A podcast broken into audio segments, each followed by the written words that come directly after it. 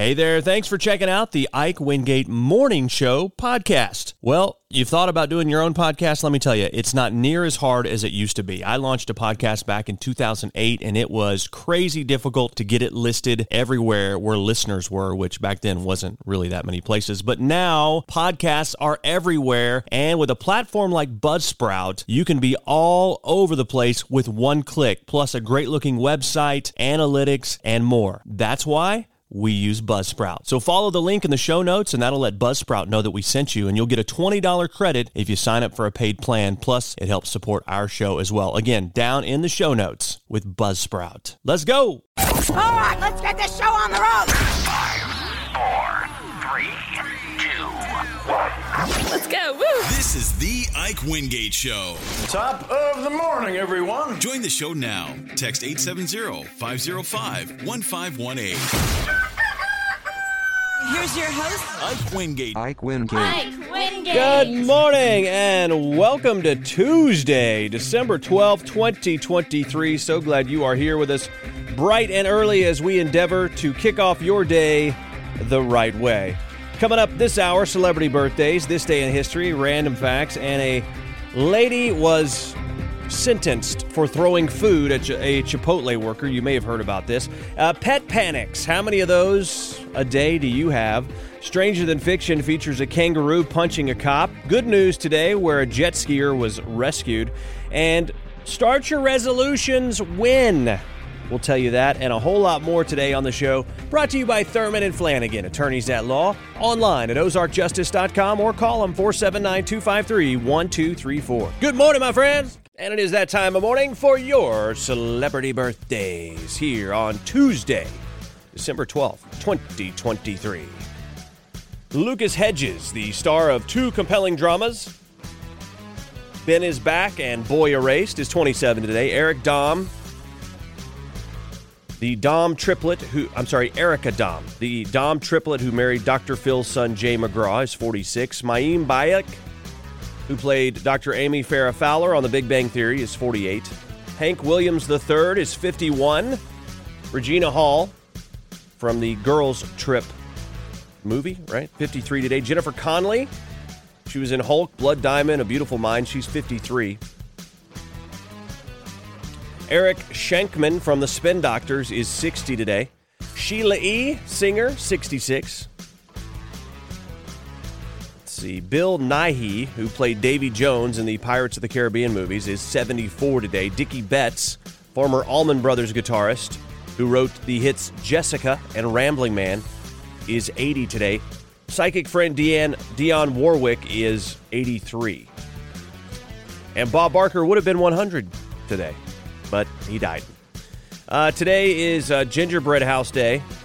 And on this day in history, Mexico was officially recognized as an independent nation by the United States in 1822. Dr. George Grant, a black dentist from Boston, patented the golf tee on this date in 1899. Jerry Lee Lewis married his 13 year old cousin on this date in 1957.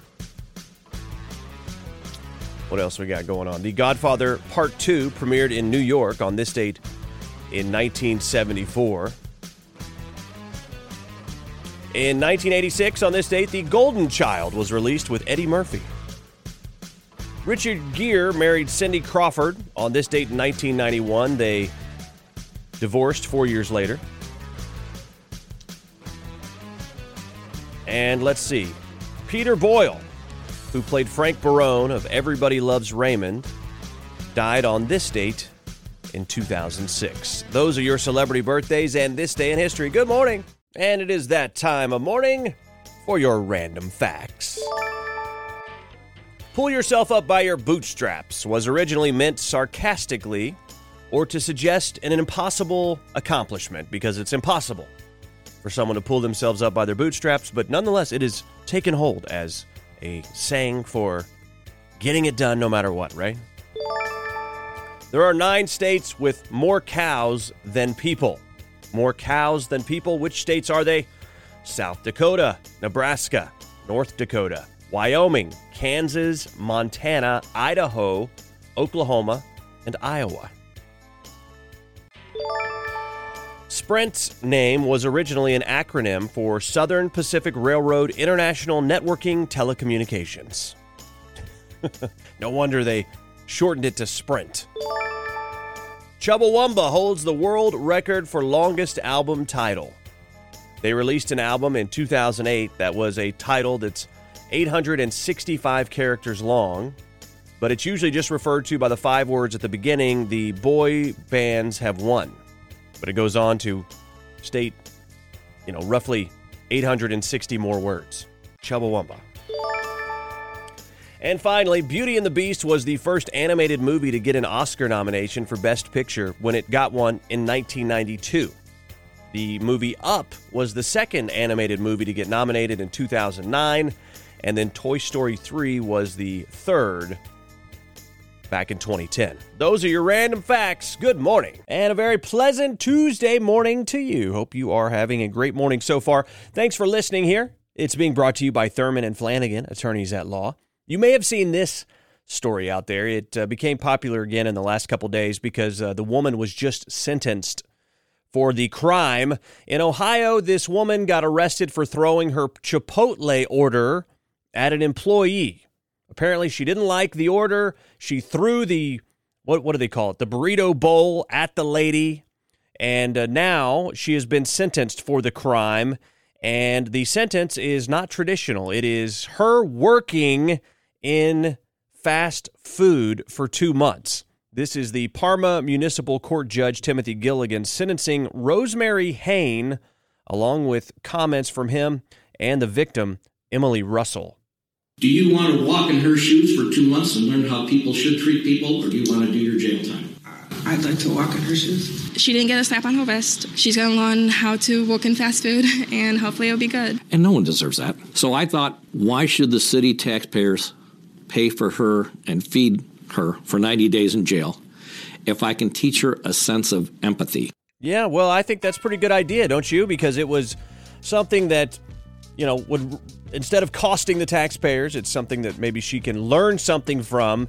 The video, it's, you know, went viral some time ago, but it's really terrible. She didn't like the way that the burrito bowl was made, and so uh, she yelled some obscenities and just threw it at the girl's face. The girl ended up having to, uh, well, she felt like she had to quit the job because it was so embarrassing because she became known as the girl who got a burrito bowl on her face. So it was uh, quite traumatic for her as well. But anyway, I, I think this is good because, um, you know, maybe someone will throw their food on this girl's face so she can know how it feels when you're trying to do a job and somebody throws a fit. I'm not condoning throwing food at somebody. I'm just saying, what if it happened? Just what if? All right, good morning. Well, how many times a day or a week or a month do you worry about your pets? Apparently, it is a fairly common thing to have a pet panic multiple times a month. A new poll found the average is about three times a day.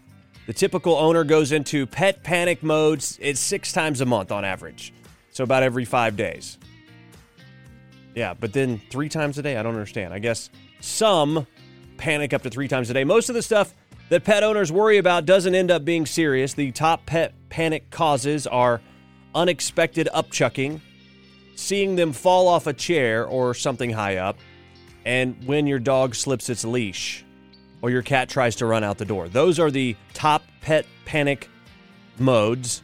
Others include if your pet doesn't want to eat, they don't come to you when you call their name. Is that really a reason to panic? Or, or they're not as playful as usual. And they do get outside or escape the yard. That is that is definitely a panic moment, right? When you can't find your pet or you know that they've left the yard and they're out on an escapade or whatever. Anyway, when we're not home, here's the things that we're worrying about with our pets. Did they get into the trash? Or did they get into something they're not supposed to be? Are they sad or lonely right now? Is my pet thinking of me? Are they hungry? And could they've gotten outside? A, a company called Tractive that makes pet GPS trackers did the survey. Of course, you know, it's all self promoting, right?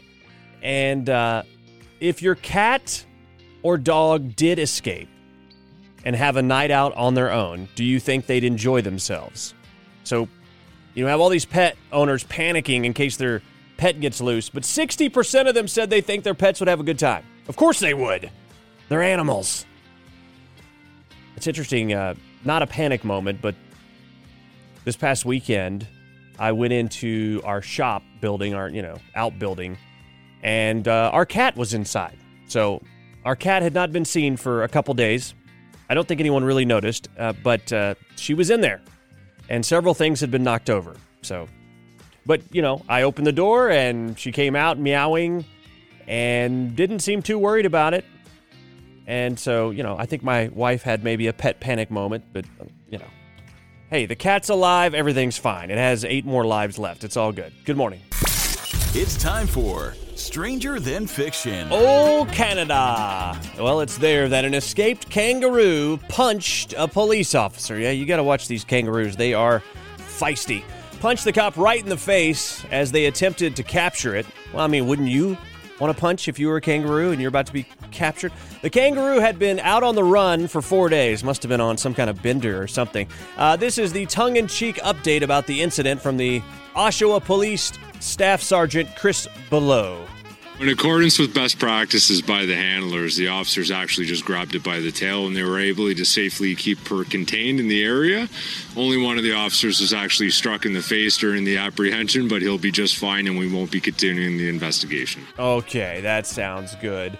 The runaway kangaroo has been captured, and the only thing wounded is the pride of the police officer that took a kangaroo punch straight in the face. That's stranger than fiction, everybody. Good morning. Ever caught someone doing a good job? Tell us about it. This is a story out of New Hampshire, the New Hampshire Department of Transportation. Yeah, these guys are working on the roads and that kind of stuff. They're not rescuers per se, but the workers, as part of the DOT there, saved a guy who was drowning after his jet ski started to sink in Lake Winnipesaukee. This is Sean Cullen with the DOT talking about how he called 911 and encouraged the man to keep on swimming. All of a sudden, we see this jet ski, which is kind of funny to all of us. So I kind of recorded a, a video of it, and two minutes later, it'd be blood curdling screams. You could see the expression on his face. He just wanted to not die. He was holding on, but I'm surprised he could at that point. Just patted him on the chest and said, You're in good hands, bud. Okay, it was a, uh positive story, but many nuggets that made me laugh throughout that clip. Like he, you could just tell he just did not want to die. Is that what he said? He just he wanted to not die. Yes, of course, and of course, I was shooting a video of it because it was kind of funny, and then of course the guy was about to die. Anyway, I'm glad they were calm, cool, and collected and able to get this guy to safety. That is caught doing good. You got a story out there, let us tell it. Email it to show at ikewingate.com. Well, are you one of those people that does not follow through on your New Year's resolution? I think we can all raise our hand at some point or another, but uh, according to Peloton star Robin Arzón, who, who's doing her annual 3 for 31 challenge this month, she says that you should start your resolution now. That's where you commit to walking. Uh, by the way, this 3 for 31 challenge, that's where you commit to walking three miles or doing 30 minutes on a bike every day in December. Uh, the idea is if you start your resolution now at the craziest time of year and manage to stick with it all month long, then you've got no excuse for next year. Which it makes sense. You're getting into the mode, you're not starting cold turkey. And if you're only, I mean, you're doing a little bit every day, you're going to feel better. Plus, you know, you might be able to burn some calories ahead of the, uh, you know, all the Christmas foods and whatnot. If that's your resolution, maybe it's not. Maybe it's to change your hairstyle or something. Then, other word, and you know, in other words, you can just start that whenever. I don't know. Uh, this lady says if you can start now and stick with it all month, then how dare you tell yourself you can't do it for the rest of the year too? So, in other words, you might be able to prove to yourself that you are capable of doing this, and the New Year's resolution give up won't happen to you. I don't know if that that's not really a thing. I just made it up, but n- nonetheless, uh, it, it kind of makes sense. Go ahead and start now, get in the mode, and then it'll be more of a routine or something you're used to doing after the first of the year, after all the you know Christmas foods and laying around and watching movies and all that kind of stuff. So it's worth a shot. Good morning, and a very pleasant good Tuesday morning. You remember back uh, several months ago, there was a YouTuber, this YouTuber guy named Trevor Jacob. Apparently, he crashed an airplane on purpose in California. He did it all for clicks. I mean, this is where it gets dangerous on the the whole you know influencer or content creator side. People do all kind of things for clicks. Anyway, he's just been sentenced and he's going to be doing six months in prison, a federal prison, for obstructing a federal probe.